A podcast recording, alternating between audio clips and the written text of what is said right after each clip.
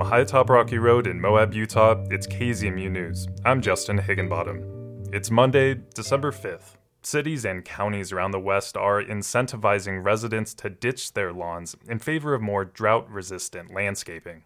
States like California and Nevada are usually thought to be leading this effort, but this spring, Utah will have its own program, offering rebates to those who tear up their grass. This is the first program that is actually statewide that we know of in the country. So this is a pretty big deal for Utah. That's Michael Sanchez with the State Division of Water Resources. Sanchez says that 60% of residential water is used outdoors. But he says the state has already made progress conserving water. We used 9 billion gallons less compared to last year, and that that is a huge huge deal. The new 5 million dollar program will give residents up to $1 per square foot of lawn they replace. There's a maximum rebate of $50,000. You have 1 year to complete your landscaping project after approval. Sanchez says that what residents replace their lawn with is just as important. Drought resistant landscaping is really getting plants that will survive and also thrive within our climate. A lot of different things like Kentucky bluegrass looks amazing, but it does its best in Kentucky. That means potentially more work for people like Jeff Adams. He owns the landscaping company Terra Sophia in Moab.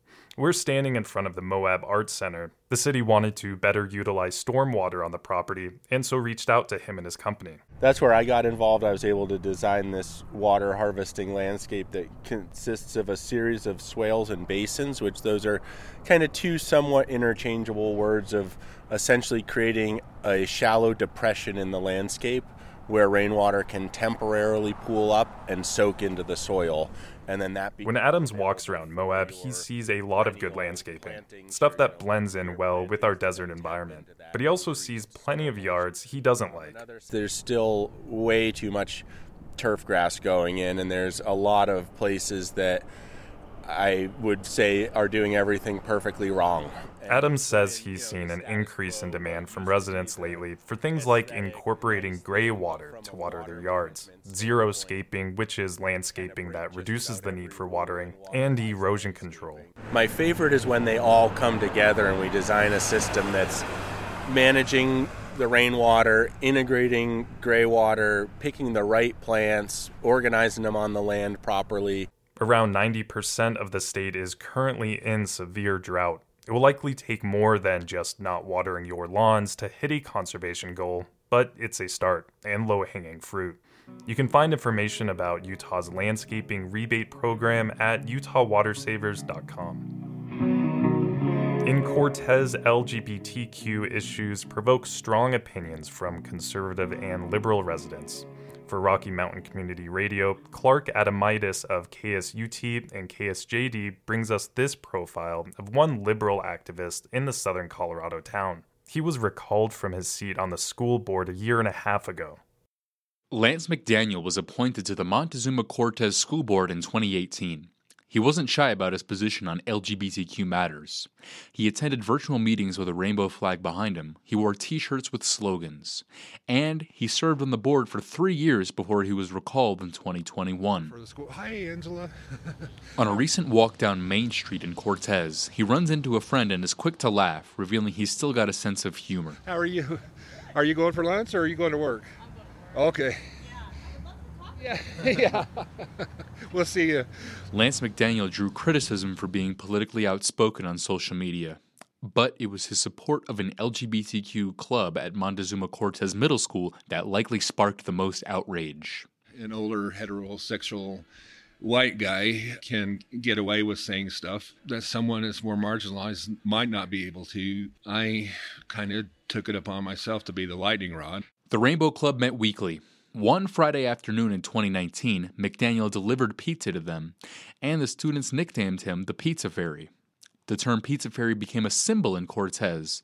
Some people viewed it positively, some negatively. I just felt that a lot of kids, marginalized kids, were getting short shrift. Every student in the Montezuma County has the right to feel safe and feel comfortable going to school and I've seen those those rights of the of the children being chipped away at and chipped away at. Vocal members of the community disagreed with him. Cortez residents Melinda Nelson and Deborah McHenry started a petition to recall him, saying McDaniel was a quote, poor role model for our children, unquote. This pizza thing is really getting out of hand. Here's audio from a school board meeting in 2020 where board members are reacting to questions being posted on the meeting message board, many of which were about the school pizza parties. Guys, leave the pizza parties alone. If you have an issue, then please call and talk to Lance. We are going to be polite, and I do not believe in putting people down. In February 2021, McDaniel was recalled from his seat on the board. Over 4,000 Cortez residents voted, two thirds in favor of his removal. Since then, LGBTQ issues are still front and center at school board meetings. This past summer, the school district declared lunchtime to be instructional time. Clubs could no longer meet during lunch, and the Rainbow Club was dissolved. The school district is not allowing them a lunch with their peers once a week. It's just a lunch. I mean, you know, it's just 30 or 45 minutes. It's innocent. I don't understand the uproar. I don't understand the need for the school district to, to be involved in, in something that goes on at lunch because lunch is lunch. Being the focus of a very public recall might make some people hide from public scrutiny, but McDaniel is just as passionate and committed as ever. It hasn't changed what I do or how I feel. I have kind of learned that if I lead something or if I say something publicly, it's dismissed by a lot of people as well. That's just that radical Lance. So I'm trying to support people who are now speaking out more than being the loudmouth in the in the bunch, I guess. And he says he doesn't need to be the only loudmouth anymore really not trying to pat myself on my back. I just took an opportunity of what I thought was a void with people speaking up from the left. It's worked. There are more people speaking up now than there have been. Lance McDaniel is still involved in the community. He's on the Cortez City Planning and Zoning Commission, and he's part of a watchdog group that keeps an eye on the school board. For KSUT and KSJD, I'm Clark Adomaitis. That story from KSUT and KSJD was shared with us via Rocky Mountain Community Radio, a network of public media stations in Colorado, Wyoming, Utah, and New Mexico, including KZMU. Federal officials are sounding the alarm on dire new predictions of the Colorado River's reservoirs. From KUNC, Luke Runyon has more. Bureau of Reclamation officials say current guidelines to manage the river are not enough to prevent a water shortage catastrophe. They're proposing changes to how water is stored in Lake Powell and Lake Mead to keep their dams generating hydropower.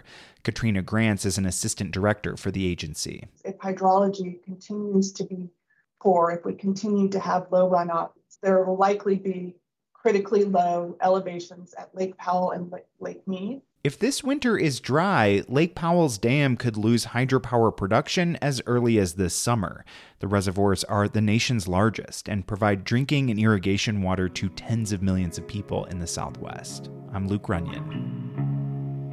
The Grand County Commission will meet on Tuesday. Maggie McGuire of the Moab Sun News has a preview of their agenda.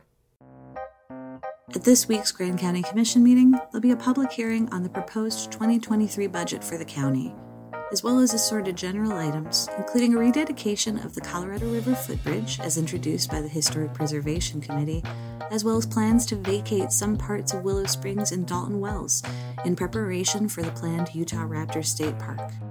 This agenda preview is produced with our partners at the Moab Sun News. Grand County Commission meetings are held on the first and third Tuesdays of each month at 4 p.m. and streamed live on Grand County's YouTube page. And that's the KZMU News for Monday, December 5th. Get your community power journalism Monday through Friday at noon and 7. You can also find KZMU News anytime online at kzmu.org or wherever you listen to podcasts.